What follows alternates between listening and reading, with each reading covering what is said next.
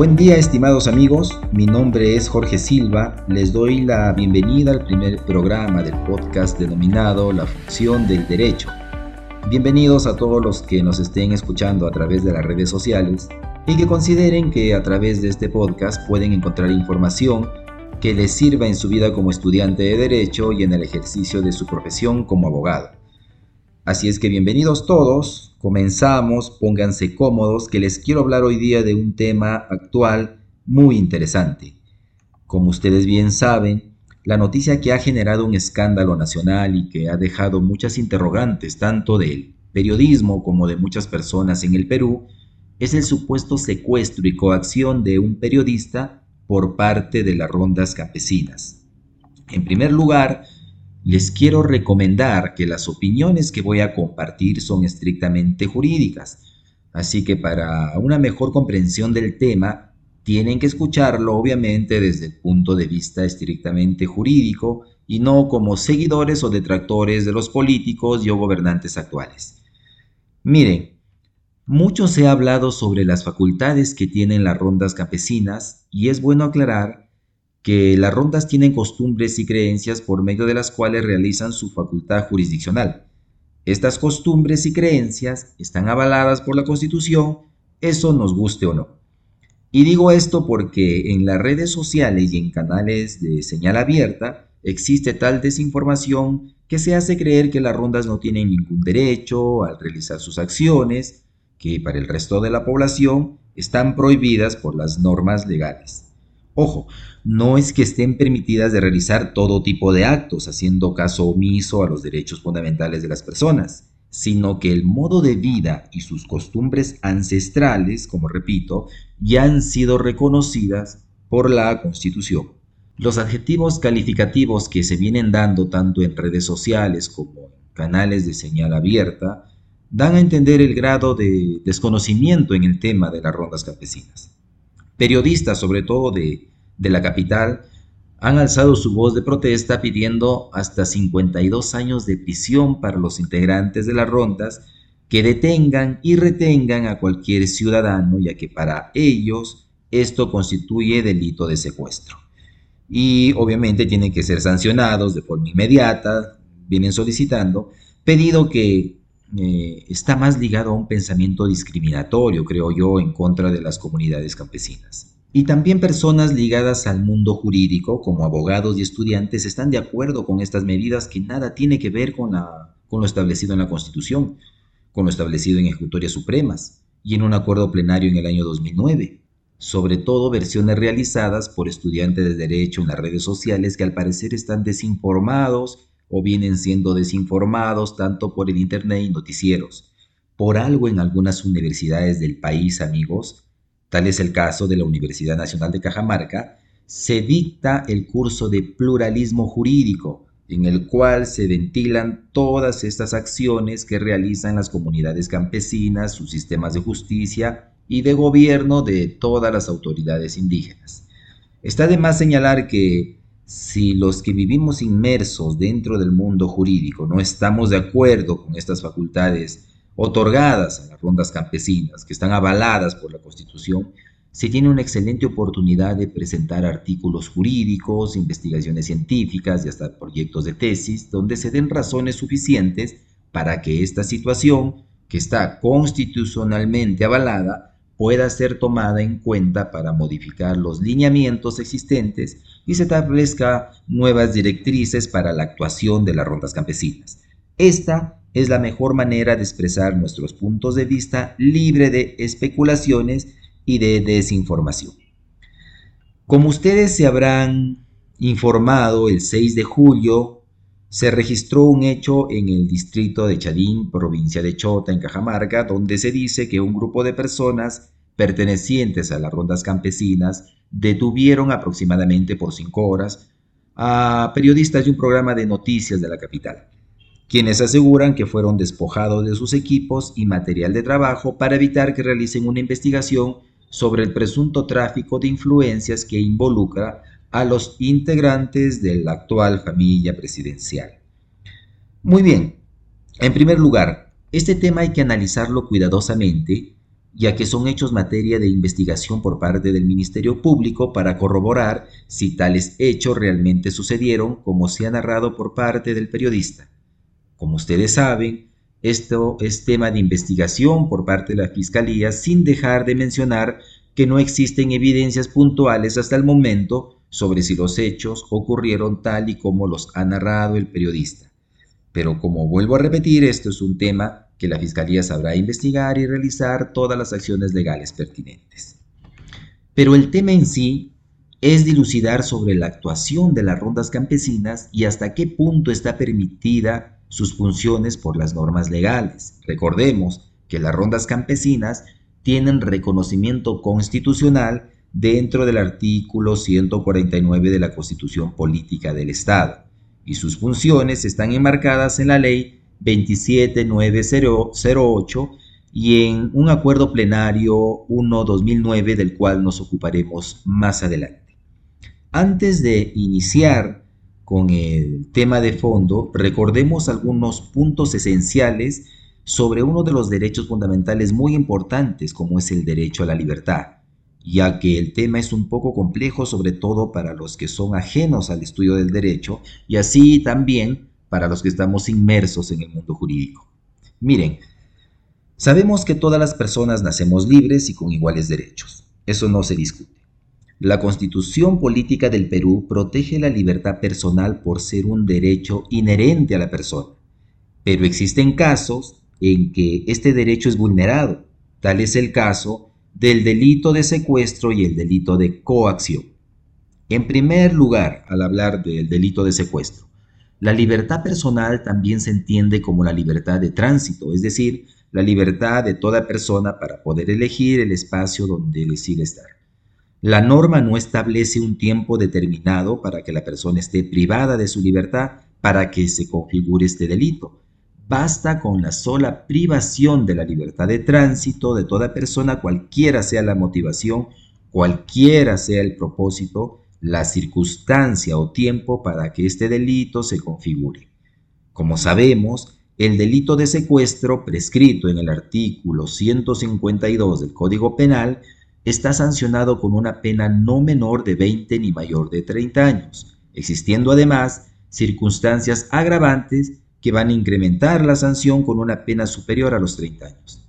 Entre estas circunstancias tenemos, por ejemplo, si la víctima es una mujer gestante, si la víctima adolece de una enfermedad grave, si la víctima o el secuestrador son funcionarios o servidores, públicos, si se causa lesiones leves al agraviado, etc. La pena obviamente será de cadena perpetua cuando el agraviado es menor de edad o mayor de 70 años, el agraviado sufre discapacidad y el agente se aprovecha de estas circunstancias y si se causa lesiones graves o muerte al agraviado. Recordemos, cuando la intención es privar de la libertad a las personas, estaremos ante un delito de secuestro. Ahora, al hablar del delito de coacción, nos referimos a aquel delito por el cual una persona obliga a otra, mediante violencia o amenaza grave, a realizar un acto que está prohibida por ley. Del mismo modo, es la acción de impedir a otra persona, mediante violencia o grave amenaza, a no realizar un acto que no está prohibida por ley. Este es el delito de coacción prescrito en el artículo 151 del Código Penal. Entonces, retomando el tema que ha pasado entre el periodista y las rondas campesinas, la pregunta sería, ¿se configuraría el delito de secuestro y coacción en la actuación de las rondas campesinas? Como repetimos, cuando la intención es privar de libertad personal a las personas y obligarlas a realizar una acción, estaremos ante un delito de secuestro y coacción. Pero hay que analizar además de lo prescrito en el Código Penal, las ejecutorias supremas y el acuerdo plenario que se ha desarrollado respecto al tema en cuestión. Si como consecuencia de la investigación fiscal se determina que los hechos sucedieron tal y como el periodista los ha relatado, definitivamente estaríamos ante un delito de coacción. Lo que se discutiría es si es que se configura el delito de secuestro, que para muchos periodistas que he tenido la oportunidad de escuchar, el secuestro sí se configura, señalan que se detuvo contra su voluntad al periodista, además se le obligó a leer un manifiesto y se le despojó de sus implementos de trabajo. Pero como repito, esto se tiene que investigar y eso es exclusivamente trabajo de la Fiscalía. Ahora amigos, a lo que quiero llegar, porque no es mi intención dar una solución al problema del supuesto secuestro al periodista, sino a analizar desde el punto de vista jurídico la actuación de las rondas campesinas y que ustedes saquen sus propias conclusiones. Miren, es necesario recordar lo prescrito en el artículo 149 de la Constitución, en donde se establece que las rondas campesinas y nativas pueden ejercer funciones jurisdiccionales dentro de su ámbito territorial, de conformidad con el derecho consuetudinario, y además que no violen, obviamente, los derechos fundamentales de la persona. El reconocimiento de la referida jurisdicción, además, es el desarrollo del principio de pluralidad étnica y cultural que está señalado por el artículo 2, numeral 19 de la ley fundamental, que a la letra dice, toda persona tiene derecho a su identidad étnica y cultural y el Estado reconoce y protege la pluralidad étnica y cultural de la nación. Ahora, al hablar del derecho consuetudinario, como ustedes bien saben, nos referimos al conjunto de costumbres, de prácticas, de creencias aceptadas como normas y que son obligatorias dentro de la conducta de una comunidad. O sea, quiere decir que forma parte intrínseca de los sistemas sociales y económicos y la forma de vida de los pueblos indígenas y las comunidades locales. Entonces, cuando la Constitución señala que las autoridades de las comunidades campesinas y nativas, y en su defecto las rondas campesinas, pueden ejercer las funciones jurisdiccionales dentro de su ámbito territorial, de conformidad con el derecho consuetudinario, se están refiriendo a ejercer las costumbres, prácticas y creencias aceptadas como normas obligatorias en una comunidad, Claro, siempre que no violen, como repetimos, los derechos fundamentales de la persona. Sobre este tema, eh, quiero ahora citar lo señalado por la doctora Irigoyen Fajardo, abogada por la Pontificia Universidad Católica del Perú, doctor en Derecho y máster en Sistema Penal y Problemas Sociales. En su libro titulado Pluralismo Jurídico, Derecho Indígena y Jurisdicción Especial en los Países Andinos, señala lo siguiente. Las fórmulas constitucionales empleadas en los países andinos comprenden en general el reconocimiento de funciones jurisdiccionales a las autoridades de las comunidades indígenas y o campesinas de acuerdo con su derecho consuetudinario. Los actos de coerción personal realizados por las comunidades campesinas no constituyen por definición usurpación de funciones de la jurisdicción ordinaria o delito de secuestro privación ilegal de la libertad ni ninguna otra forma delictiva, como no lo son, por ejemplo, la captura, el trabajo comunitario, la prisión, el embargo, el impedimento de salida que sufren las personas por orden legítima de la jurisdicción ordinaria. Además señala que el ejercicio de un derecho no puede constituir, por tanto, la comisión de un delito, pues no solo no está prohibido, sino que su ejercicio está legitimado y protegido. Entonces, sería bueno, antes de emitir cualquier opinión, saber todos estos temas respecto a la función jurisdiccional que constitucionalmente se le ha otorgado a las comunidades campesinas. Y para muestra, hablaremos de dos ejecutorias supremas, una de ellas fue tomada en cuenta para el desarrollo del Acuerdo Plenario 1-2009 y este fue el recurso de nulidad 975-2004 San Martín, y el otro que viene siendo el recurso de nulidad 4086-2001 Cajamarca. Y es necesario debatir sobre estas dos ejecutorias supremas ya que, como señala el acuerdo plenario enunciado, han utilizado diversos niveles de razonamiento y sustentado sus decisiones en variadas perspectivas jurídicas y fundamentos dogmáticos, a veces con resultados contradictorios. En esta parte quiero citar también las palabras del doctor Marcos Morán Valdés. Él señala que los criterios interpretativos dictados por las máximas instancias deben ser objeto de seguimiento y análisis constante, no solo para velar por su efectivo cumplimiento, sino también para sopesar su real impacto en la justicia que llega directamente al usuario y retroalimentar así el sistema de fuentes jurisprudenciales, que a la larga pues serán la mejor garantía de la construcción de una jurisprudencia previsible que satisfaga las reales necesidades de justicia del país.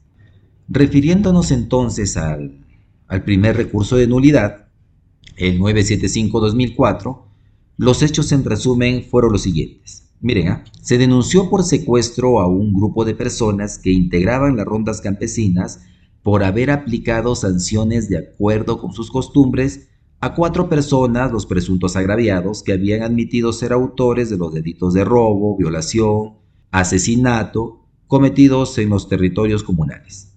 Llevado a cabo el juicio oral, los ronderos de las comunidades campesinas fueron condenados por la Sala Superior por lo que procedieron a impugnar esta sentencia mediante un recurso de nulidad. Según la sala, la conducta de los procesados revistió el carácter doloso que requiere el tipo penal de secuestro, dado que su actuar se encontraba normado y regulado en el artículo 149 de la Constitución. No obstante, considera también aplicable el caso del artículo 20 del Código Penal, en el cual se precisa que está exento de responsabilidad penal el que obra por disposición de la ley en cumplimiento de un deber o en el ejercicio legítimo de un derecho, oficio o cargo. Por lo que, si bien los procesados en su condición de ronderos momentáneamente aprendieron a los presuntos agraviados, sin embargo, su accionar fue legítimo en cuanto se encontraba enmarcado en el artículo 149 de la Constitución. No se advirtió con ello, pues, ningún ejercicio abusivo del cargo ya que todos los enunciados habrían actuado conforme a qué? A sus ancestrales costumbres. Por lo tanto, se observa en el caso que había concurrido una causa de justificación, que era el actuar por disposición de la ley. Este es un primer ejemplo de que los ronderos que son denunciados por secuestro son absueltos.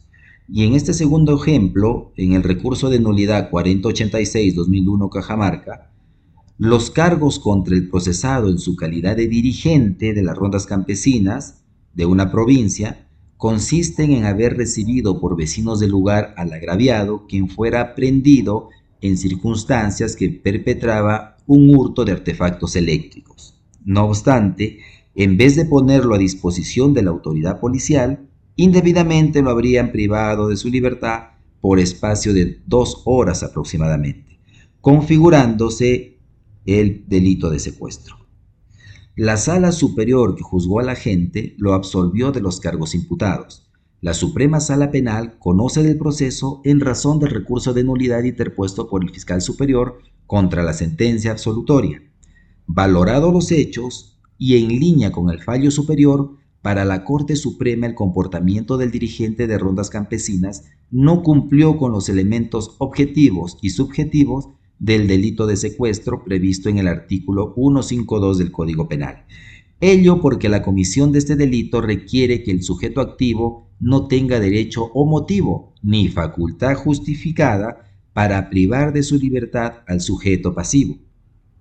En ese orden de ideas, en el presente caso, existió un motivo real y suficiente que hacía viable la participación del procesado en el hecho de retener al agraviado y es que para la Sala Suprema las facultades del dirigente rondero acusado son las estrictamente necesarias para preservar el orden público en su jurisdicción y sujetas a la inviolabilidad de derechos fundamentales de los ciudadanos, conforme se estatuye en el artículo 149 de la Constitución Política del Estado. Por tal motivo, quedó absuelto de la imputación contra su persona. Entonces, fíjense amigos, como vemos, la facultad jurisdiccional que que tienen las rondas campesinas, avaladas constitucionalmente, les permite no solo detener, sino retener a las personas que son sospechosos de actos delincuenciales. Y aunque parezca reprochable para muchas personas en el país, pueden detener y retener a personas que llegan a sus comunidades y no se identifiquen, por ejemplo. Retención que muchas veces dura hasta que los agentes policiales se constituyan a la zona. Pero como dice las dos ejecutorias supremas señaladas, si lo hacen en cumplimiento de un deber o en el ejercicio legítimo de un derecho, oficio o cargo, y que haya motivo real y suficiente pueden retener a las personas utilizando la facultad justificada emanada de su derecho consuetudinario y avalada por la Constitución.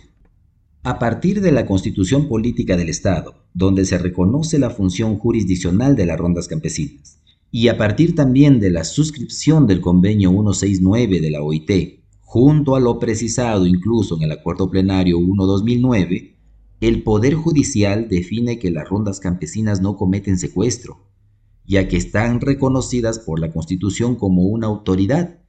Igual, por ejemplo, que la policía. No se le puede denunciar por secuestro porque tienen la autoridad para detenerte, salvo que no exista mandato judicial o flagrancia delictiva. En ese caso, sí se le puede denunciar por secuestro por circunstancias agravantes, sancionado con una pena superior a los 30 años al efectivo policial que, que detenga una persona sin mandato judicial o flagrancia delictiva. Entonces, la intervención que hacen las rondas es una práctica regular porque la Constitución les ha reconocido una autonomía territorial. Entonces, de acuerdo a tales pronunciamientos en estas ejecutorias supremas señaladas y en aras de garantizar la seguridad jurídica y el principio de igualdad en aplicación judicial del derecho, la Corte Suprema emitió el Acuerdo Plenario 1-2009 donde se consideraron conductas que atentan contra el contenido esencial de los derechos fundamentales. Y estas conductas son las siguientes. Las privaciones de libertad sin causa y motivo razonable, plenamente arbitrarias y al margen del control típicamente ronderil. Las agresiones irrazonables o injustificadas a las personas cuando son intervenidas o detenidas por los ronderos. La violencia, amenazas o humillaciones para que declaren en uno u otro sentido. Los juzgamientos sin un mínimo de posibilidades para ejercer la defensa, lo que equivale prácticamente a un hinchamiento. La aplicación de sanciones no conminadas por el derecho consuetudinario.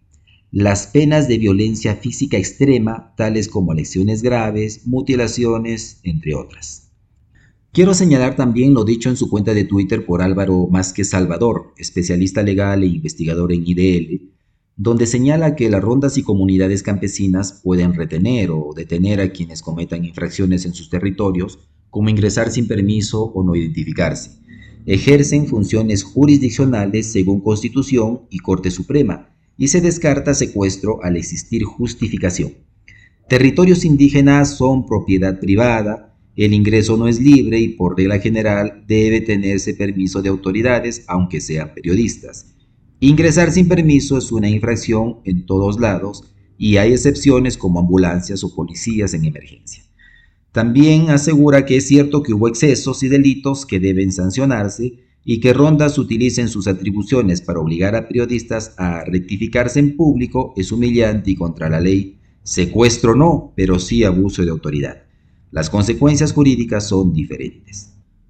Por lo tanto, y reflexionando sobre el tema tratado, realizar acciones que contravengan los derechos humanos por parte de las rondas campesinas y que éstas sean sancionadas penalmente requiere una condición, que se haya vulnerado los derechos fundamentales inderogables como son el derecho a la vida, el derecho a la salud, el derecho a la libertad y seguridad personal, sin ninguna causa de justificación. Si no hay esa causa de justificación, amigos, es decir, si los que retienen a personas no pertenecen a grupos cuyas costumbres están avaladas constitucionalmente, entonces se podría configurar el delito de secuestro. Ya para finalizar, y quiero ya cerrar con esto, como una opinión ya personal sobre el tema de las potestades constitucionales otorgadas a las rondas campesinas, debe quedar claro en primer lugar que se debe rechazar la imputación por delito de secuestro puesto que el rondero procede a privar la libertad como consecuencia del ejercicio de la función jurisdiccional, así lo establecido las normas legales. Pero además debe quedar claro que los integrantes de las rondas campesinas no son pueblos aislados que no tienen idea de las normas que regulan la función de la jurisdicción penal ordinaria en el país. Ellos saben perfectamente las consecuencias de atentar contra los derechos inderogables. Por lo tanto, les es exigible el respeto de los derechos humanos, los cuales tienen alcance mundial. Actos como el de realizar castigos físicos a los detenidos, por más que se traten de personas que han realizado actos delictivos, no solo transgrede los derechos fundamentales, sino además ponen en riesgo la vida e integridad física de las personas. Estos actos habilitan la intervención del derecho penal y excluyen la justificación de que se trata de una expresión de la justicia ronderil, sin lugar a dudas. Ya que, como bien lo señala el doctor Víctor Arbulú Martínez, que es abogado por la Universidad Nacional Mayor de San Marcos, actos como el castigo físico, dice él, colisionan con el factor de congruencia, porque admitirlo solamente bajo las premisas de una cosmovisión cultural es darle legitimidad a conductas primitivas reñidas con la dignidad humana.